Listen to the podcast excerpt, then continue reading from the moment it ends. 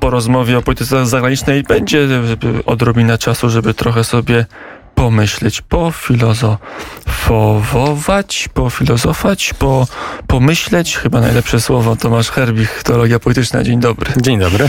Mm, filozof właśnie mm, i sekretarz redakcji teologii politycznej. No to pomyślmy o tym, jak ma wyglądać ten rok, który się rozpoczął. Patrzymy na, na to, jak myśliciele, mm, jak, jak, jak, jakie zmiany nam e, prorokują. No i taki element albo upadku cywilizacji zachodniej, albo, albo braku wyjścia z COVID-u i takiego zakleszczenia się w tym życiu na poły realnym. Upadek cywilizacji zachodniej oczywiście wieszczono już wielokrotnie w dziejach. Mm, tutaj choćby można nawiązać do znanej pracy Floryna Zdanickiego, która mm, e, swoją drogą liczy sobie właśnie 100 lat. Wyszła w 1921 roku, a była pisana w kontekście wojny polsko-bolszewickiej. Natomiast, e, natomiast e, z czym mamy do czynienia? Mm, myślę, że można ten obraz opisywać w różny sposób. Mamy, ja sądzę, że mamy do czynienia z głębokim kryzysem fundamentów integracji europejskiej z jednej strony i także aksjologicznym socjologicznego fundamentu Europy, a z drugiej strony oczywiście z rozwijającą się coraz bardziej, widzimy to bardzo silnie w kontekście rosyjskim obecnie, walką o świat i walką o świat, w której e, niestety Europa e, przyzwyczajona do komfortu e, końca historii nie chce albo na razie jeszcze nie jest gotowa wziąć udziału i cały czas e, szuka dobrego wyjścia, to może połączmy tą wielką politykę z naturą człowieka. Wiele osób mówi, że nowe pokolenie, które przychodzi i które przez ostatnie dwa lata e, głównie siedzi w domu, może stąd popularność słowa śpiulkolot jako najpopularniejsze słowo roku, bo ta młodzież właśnie, młodzieżowe słowo roku, bo ta młodzież właśnie siedzi w tych domach i tylko siedzi na tych zdalnych nauczaniach i tylko sobie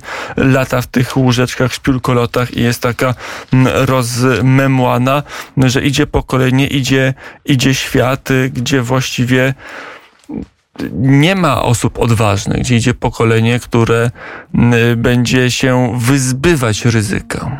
Znaczy to jest, jak sądzę, kilka, e, kilka istotnych kwestii, bo y, sytuacja, z którą mamy do czynienia, czyli sytuacja pandemiczna, ona każe zadać parę ważnych pytań. Pierwszym pytaniem jest pytanie dotyczące możliwości istnienia wspólnoty w warunkach wirtualnych, tak? To znaczy w warunkach, w których nie komunikujemy się z sobą cieleśnie, czyli możliwość odcieleśnienia tych form przebywania razem, form wspólnotowych. Mm, no, osoby, które na przykład prowadzą zajęcia na uniwersytecie, mm, doskonale zdają sobie sprawę z tego, że jakość, czy też oczywiście, jak sądzę, nauczyciele, którzy prowadzą zajęcia w szkołach, doskonale zdają sobie sprawę z tego, że jakość pewnych aktywności kulturowych, takie jak na przykład aktywność dydaktyczna, która oczywiście polega na przekazywaniu czy wprowadzaniu do świata wspólnej kultury, wtedy, kiedy ta aktywność jest prowadzona w warunkach zdalnych, jest nieporównywalna z tą, którą można, e, która jest po prostu w standardowych warunkach, kiedy mamy ze sobą komunikację nie tylko za pośrednictwem ekranu, ale także komunikację cielesną. Więc pierwsze pytanie jest pytaniem o trwanie wspólnoty w warunkach odcieleśnienia tej wspólnoty. To jest, jak sądzę, pierwsze pytanie.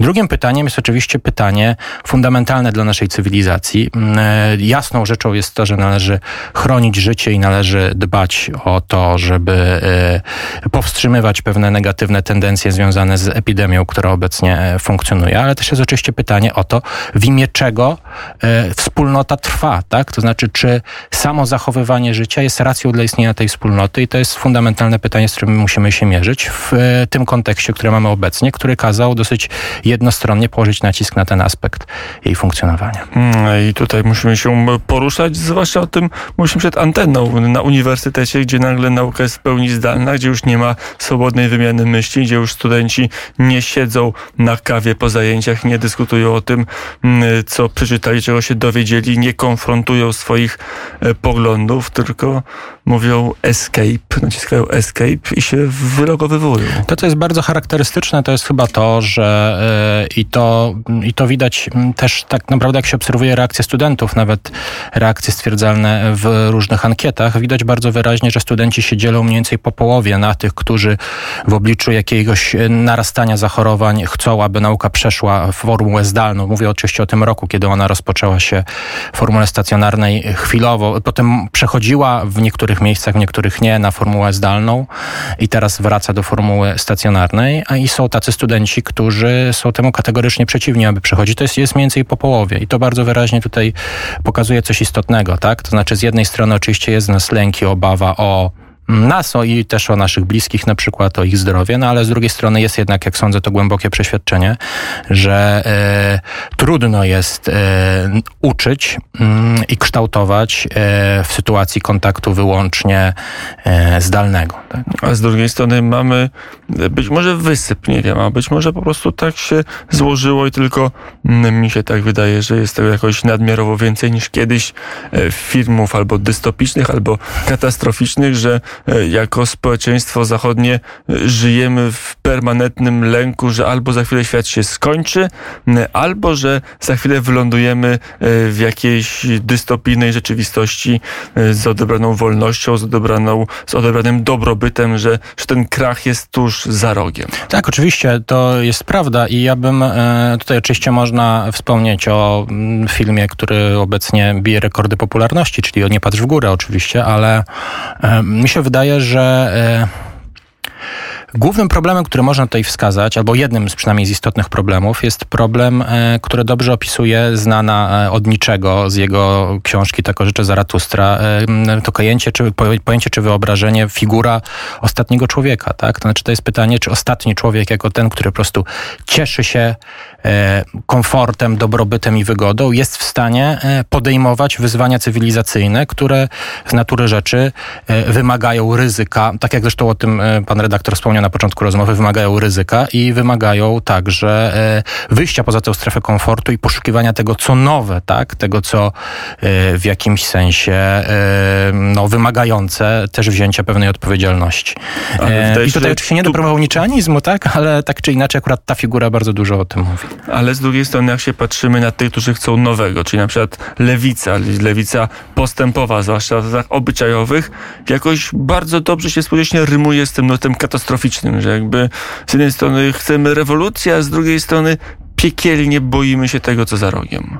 Proszę Państwa, kluczowym pytaniem oczywiście, jeżeli chodzi o tożsamość lewicy, jak sądzę, jest pytanie takie, co, e, e, co, e, o co chodzi w rewolucji, tak? To znaczy, ja mam jednak takie dosyć głębokie przeświadczenie, mm, że rewolucja prowadzona w imię pewnych praw odnoszących się do sfery na przykład seksualnej jest rewolucją, która porzuca mm, na przykład warstwy defaworyzowane w wymiarze ekonomicznym. Bardzo często. I to jest tutaj sprawa kluczowa. To znaczy, y, jak sądzę, lewica, zresztą oczywiście mm, to nie da się tego zawrzeć w krótkiej formule, to jest bardzo złożony problem, tak? Ale y, na lewicy mamy do czynienia y, z zauważalnej, tak? Wśród różnych publicystów, też myślicieli lewicowych tworzących w naszym kraju, dyskusji o to, czym ma być lewica i w imię czyjej emancypacji, w imię czyich praw lewica ma się przede wszystkim wypowiadać. To oczywiście jest bardzo często spór o to, jak mają być rozłożone priorytety, ale w polityce kwestia tego, czy istotniejsze jest upominanie się o prawa e, pracowników, czy istotniejsze jest upominanie się o prawa mniejszości e, na przykład seksualnych, e, bardzo często jest kwestią istotną, także jeżeli chodzi o podejmowane praktycznie wybory. Ale dla lewicy to nie jest problem od dziś. Pamiętam słynny esej, który napisał na zamówienie partii politycznej profesor Rafał Chwedoruk. Esej nosił chwytliwy tytuł Geje czy koleje i profesor sugerował, że SED powinno raczej te koleje niż te geje e, e, wybierać, ale to było ładnych może i 20 lat temu, a może i dalej, kilkanaście na pewno. E, ostatnio, końcówka roku na lewicy, pomijany temat, ale bardzo żywotnie dyskutowany wewnętrznie, czyli wojna skłotów. Jeden skłot w Warszawie najechał, inny skłot wypędził, jak to się mówi, anarchomaczyści wypędzili anarcho-genderystów. No i kiedy się czyta te wewnętrzne dyskusje, a ja trochę się zagłębiłem z pewnym zafascynowaniem w ten świat tych dyskusji, to można było odkryć, że ci wypędzeni z jednego ze skłotów anarcho-genderyści stwierdzili, że e, w ramach pewnej do repulsji albo takiego od, odreagowania tej sytuacji stwierdzili, że jednak nie da się łączyć skutecznie kwestii majątkowych z kwestiami genderowymi, innymi kwestii nierówności finansowych czy kwestii lokatorskich w, na gruncie warszawskim z walką o kolejne litery w tym alfabecie LGBTQ i tak dalej. No i właśnie, że trzeba to odrzucić i iść tylko w tą czystą emancypację seksualną, więc widać, że ten proces postępuje.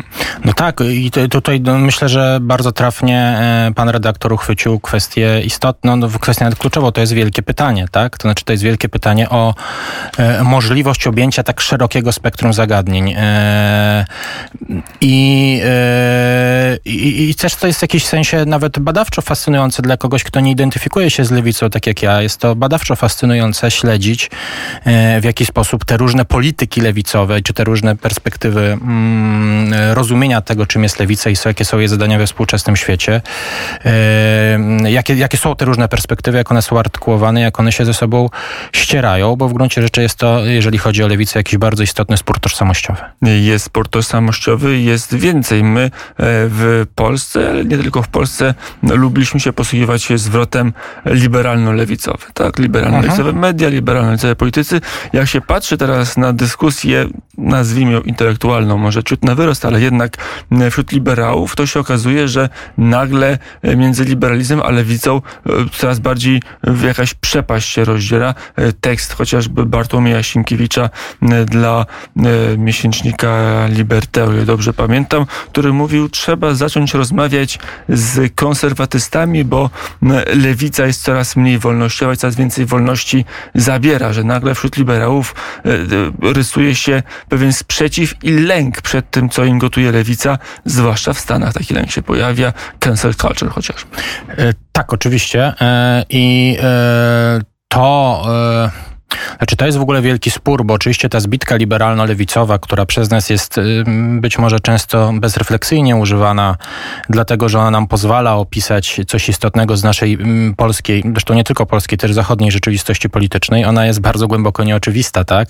To znaczy, jeżeli spojrzymy na to, w jaki sposób ruch socjalistyczny artykułuje w XIX wieku, czy u swoich początków e, swoje pozycje ideowe, no to on oczywiście artykułuje je wobec starego porządku i wobec wobec tych, którzy reprezentują czy bronią starego porządku, ale on rzeczywiście, ale on rzecz jasna artykułuje je przede wszystkim wobec e, jakiegoś sposobu myślenia liberalnego, który nawiązuje do dziedzictwa rewolucji francuskiej, mówiąc choćby o tym, że formalną równość przeprowadzoną przez rewolucję francuską trzeba dopełnić równością materialną. To bardzo świetnym przykładem może być wypowiedź Mikołaja Czernyszewskiego, bardzo istotnego rosyjskiego e, demokraty lat 60., piszącego głównie w latach 60. XIX wieku, który powiada o tym, że liberałowie dali nam prawo jedzenia ze złotej zastawy, ale co z tego, skoro nikt poza nielicznymi z tej złotej zastawy nie może jeść. Tak? No, bo jest tylko dla tych najbogatszych i trochę też wybranych. Nie każde wtedy bogactwo płynęło tylko z talentów przyrodzonych. Powstawały też inne formy możliwości tego bogactwa mm, zdobycia. Ostatnie pytanie, może najważniejsze o kondycję konserwatyzmu, bo w Polsce wydawało się, że mm, w roku 2005 i potem w 15 również konserwatyzm ma się dobrze, jest nośny, jest ideą ofensywną. Teraz w roku 22 takie zdanie jakby trudniej e, uznać, że koresponduje z rzeczywistością. E, no ja bym powiedział, to znaczy problem konserwatyzmu współczesnego, jak sądzę, polega na tym, że jednak istotne cele, które stawiali sobie konserwatyści w latach 90. czy 2000 udało się zrealizować w dużej mierze. Takie, no, są pewne spory, które są sporami wygranymi, tak? Jeżeli zastanowimy się nad takimi sporami istotnymi dla e, tamtych konserwatyzmów, jak spór o politykę historyczną, spór o powstanie warszawskie, e, jak e, spór także o sposób rozumienia wspólnoty politycznej, to to są spory, które zostały wygrane, tak? I w tym sensie e, ja bym powiedział, że e, problemy e, współczesnego konserwatyzmu, także z jego taką popularnością, wiążą się z tym, że ten konserwatyzm lat 90. czy 2000, który był zdecydowanej opozycji, zrealizował przynajmniej część z istotnych dla niego celów i jest w jakimś sensie, nie chcę powiedzieć konserwatyzmem u władzy, bo to nie chodzi o to, aby dokładnie to powiedzieć, ale jest konserwatyzmem do pewnego stopnia stopnia zwycięskim. Mm. To jest, pro, to jest, dylemat, to jest dylemat ludzi, którym się udało. Tak. Dopytam. Y, Patryk Jaki wczoraj po południu wnet y, mówił, y, obóz rządzący, jeżeli dalej chce wygrywać, musi się przeprogramować, pokazać nowy program, znacznie bardziej ideowy niż tylko sukces ekonomiczny. E, ja co do istoty sprawy oczywiście uważam, że e, program e, ideowy jest rzeczą istotną w polityce. Co więcej, jak że sądzę, go właśnie PiSowi brakuje. jak sądzę, problemem polskiej polityki generalnie jest to, że ona może w pewnych obszarach niebezpiecznie dryfować w stronę technokratyczną, albo w stronę oczywiście taką, takiego bezideowego, nie chcę powiedzieć populizmu, ale takiego bezideowego rzucania pewnych sloganów, tak? Za którymi niewiele się kryje. I tak, i rzeczywiście, to znaczy w sporze pomiędzy polityką, która ma pewne świadome zaplecze ideowe, a polityką technokratyczną, e, w odniesieniu do wszystkich e, partii politycznych, no ja jestem zdecydowanym zwolennikiem tego, aby się jednak się ścierały racje, a nie tylko i wyłącznie techniki zarządzania państwem, administracją czy opinią publiczną. Tych racji PiSowi brakuje? Tak czy nie? Ja powiem tak, znaczy mi się wydaje, że e, ideowe podstawy e, rządów Prawa i Sprawiedliwości są dosyć wyraźne i moim zdaniem one się nie zmieniły jednak od siedmiu lat. Natomiast na pewno jest tak, że w zmieniającej się dynamicznie rzeczywistości europejskiej przede wszystkim, bo moim zdaniem główny problem dotyczy tej sfery, czyli sfery e, europejskiej i radzenia sobie ze zmieniającą się rzeczywistością europejską, która wymaga namysłu aksjologicznego i wymaga formułowania nowych rozwiązań ideowych. Więc w tym sensie jest to na pewno coś, co powinno zostać tutaj w jakiś sposób uzupełnione. Pytanie zostało postawione, a to filozofia jest najważniejsze. Tomasz Herbich, Teologia Polityczna, był gościem popołudnia. Dziękuję bardzo. Dziękuję.